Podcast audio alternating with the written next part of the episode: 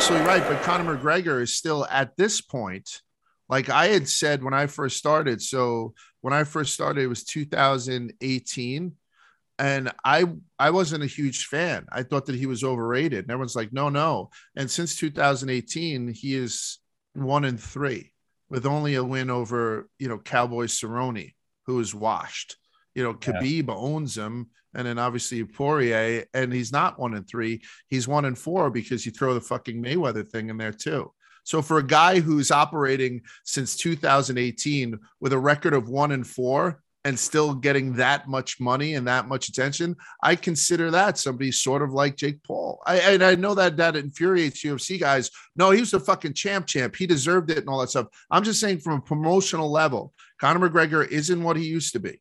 He's extremely beatable. He's one in four in a boxing ring or in an octagon, and he's still commanding every eyeball.